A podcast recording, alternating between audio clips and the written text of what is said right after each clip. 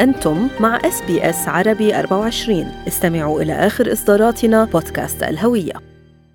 يقيم في سيدني الكاتب والشاعر الدكتور جميل الدويهي احتفالية الأدب المهجري الراقي الذي يتخلله الغناء والقراءات الشعرية مع تقديم كتب وأعمال شعرية ونثرية مجانية لكل من سيحضر هذه الاحتفالية التي ستقام يوم الجمعة القادم. اللافت أن هذه الاحتفالية ستقدم كتبا لدكتور جميل دويهي وكتب أخرى أيضا من أعمال زوجته الكاتبة مريم رعيدي دويهي عن هذه الاحتفالية وعن أن يقدمها كاتبان زوجان. يسعدني استضافة الدكتور جميل الدويهي دكتور جميل لما رأيت أنه الاحتفالية ستتم لإطلاق كتب لك ولكن أن يكون أيضا هناك إطلاق لكتب لزوجتك الكاتبة مريم رعيد الدويهي فيبدو أنه الكتابة هل هي فينا نقول الهواية الوحيدة المشتركة بينك وبين مريم؟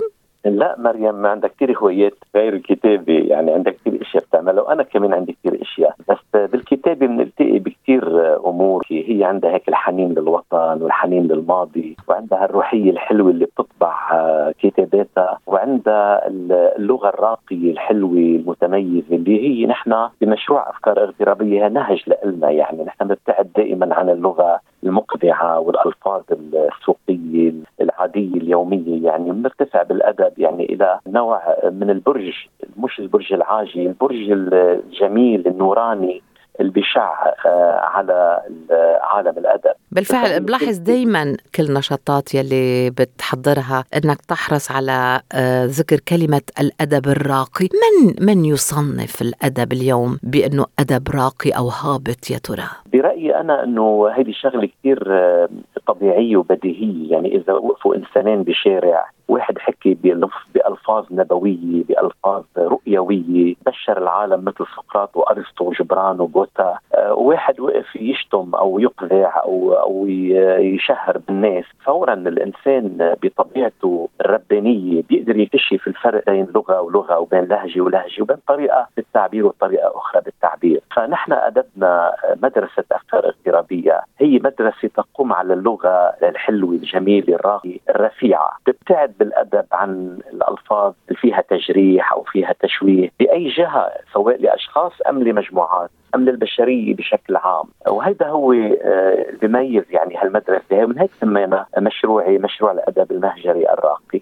أفكار اغترابية كيف بيأثر يا ترى الاغتراب على أفكار وأحاسيس الكاتب بشكل عام وبشكل خاص دكتور جميل دويهي لو ما كان المغترب أو الهجرة إلى المغتربات بتاثر على الأدب ما كنا سمينا المشروع أفكار اغترابية كنا سمينا أفكار. لكن لأنه نحن انتقلنا من بلد إلى بلد وابتعدنا عن وطننا الأصلي 16000 كيلومتر يمكن أو أكثر ارتأينا انه يكون مشروعنا هو أفكار اغتراب. لأنه الغربه لها تأثير كبير جدا علينا وبكتاباتي يعني دائما عندي بشعري وبأدبي وبنثري حتى. عندي نصوص عن الهجرة وعن الوطن وعن انسلاخ الإنسان عن موقعه وعن مكانته. والحنين اللي هو كثير قوي بشدنا إلى وطننا. وهون بحب أذكر إنه مريم زوجتي عندها الحنين أكثر مني. يعني أنا بعتبر إنه وطن الإنسان هو أينما وجد وأينما وجد الحرية ووجد كرامته. مريم عندها كثير شغف وعودة للحنين إلى الوطن أكثر مني. تميز كتاباتها هيدي النقطة بالذات. وبترجع كثير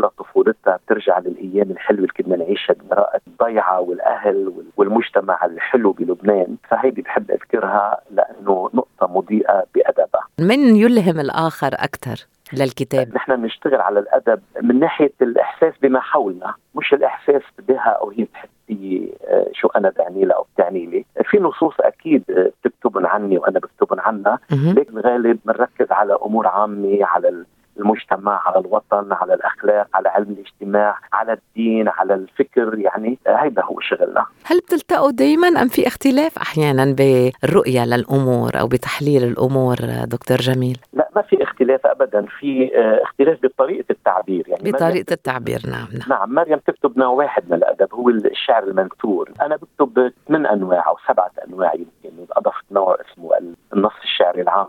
وبكتب القصة عندي أربع روايات وبكتب القصة القصيرة عندي ثلاث مجموعات وبكتب الفكر. يعني هلا كتابي العاشر الفكري بيصدر قريبا. إضافة إلى عملي بالجريدة بتحيات كتابات سياسية ومقالاتي الأكاديمية اللي هي كانت بالجامعة ودراسات. هل هل التعبير آه ما بعرف صرنا عم نحكي أنت ومريم مع إنه يمكن لازم نعطي مريم حقها وان شاء الله بنستضيفها قريبا. آه لكن هل لما واحد يكتب بهالغزارة هل بيقدر يصرح أو يبوح أكثر بالكتابة؟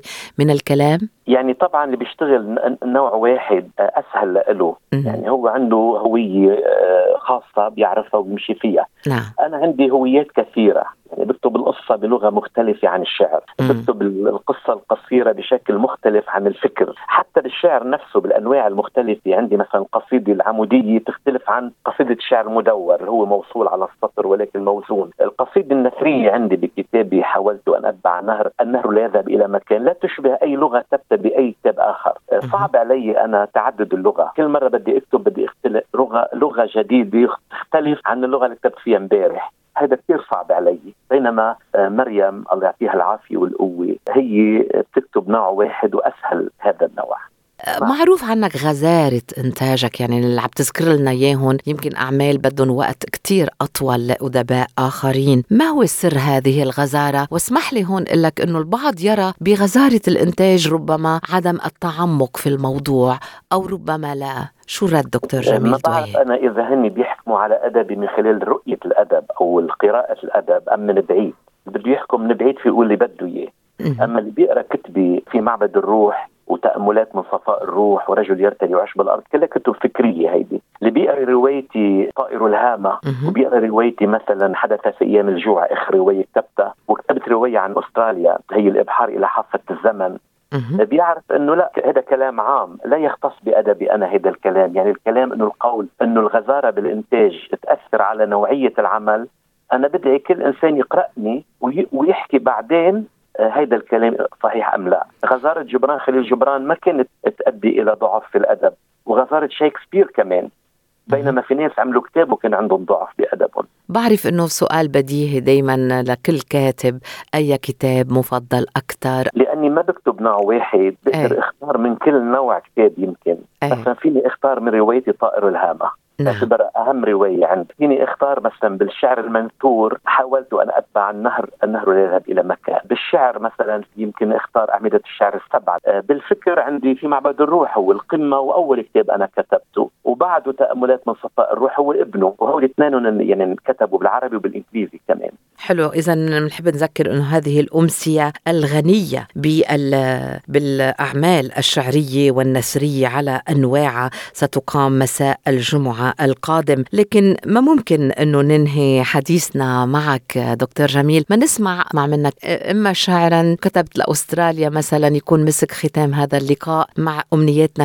لك بالتوفيق. بحب أذكر بس نقطة مهمة جدا إنه الحضور الأمسية مش دعوة عامة، هذه الأمسية دعوات خاصة فقط والحضور من خلال الحجز، من هيك عم نسجل اسماء الحجزين، هلا على الصعيد الشعري يعني ما عندي شيء محضر وأنا كنت شيء. بس في عندي شغلة عن الوطن إذا بتحبي أقولها اسمه كلمة طلعت على خيمتي القصيدة بعنوان فيكم تدعسوا على الموت. شفت الرجال من الأرض عم يطلعوا من أرز عالي كثير ما فيها العواصف تقلعوا نجبال الله قال هون الفاتحين بيركعوا. لو كان هاللبنان هو صغير كلنا منموت أو منعيش وبنبقى معه. في طفل كان صغير يحلم بالوطن مش مثل هاللي بيحلموا إنه الوطن مشروع. الوزير وناس يمرضوا ويتألموا. لا كهرباء ولا مي عنا كيف كنا وكيف صرنا. وليش عنا الأنبياء ما تكلموا؟ لبنان كان الفجر أحلى والقمر خاتم ذهب والورد أعلى من المدينة وكان عنا بيدر وقمح ودواء للناس تا يتحكموا. وهلأ إذا لبنان بدنا نخلصه من الموت لازم هالثياب السود نشلحها بقى عن حالنا ونلبس حرير الشمس والمفتاح للناس الكبار نسلمه. لا تخاف يا شعبي العنيد لا تيأسوا يا زارعين القمح بالسهل البعيد. لبنان بعده مطرحه ما بينمحى تاريخ لبنان المجيد. أحرار فيكم تدعسوا الموت الجبان والأرض يفرح بالشهادة وبالشهيد. وينقال حر ومات واقف بالزمان وليكون عاش ومات بثياب العبيد وينقال إنه الأرض لبست أرجوان. من الجرح فينا نخلق الصبح الجديد. من الجرح فينا نخلق الصبح الجديد. يسلم تمك. آه يعني من هيك بيقولوا إنه الشاعر هو مرآة. وجع الناس وفرحهم آه أنا بشكرك لهاللقاء وبنتمنى لك مثل ما قلنا دايما المزيد من العطاء والتألق. شكرا لك أنا بشكرك زميلتنا وأختنا فيليا مزير وبشكر إذاعة إس بي إس عربي. بشكر كل المستمعين اللي رح يسمعوا هالمقابلة. وإن شاء الله بنلتقي دائما بأعراس للفرح وللجمال آه وللادب الحلو الراقي الدكتور جميل دويهي. استمعوا الآن إلى الموسم الثاني من بودكاست أستراليا بالعربي. أحدث إصدارات إس بي إس عربي 24 يأخذكم في رحلة استقرار بعض المهاجرين العرب ويشارككم بأبرز الصدمات الثقافية التي تواجههم عند وصولهم إلى أستراليا.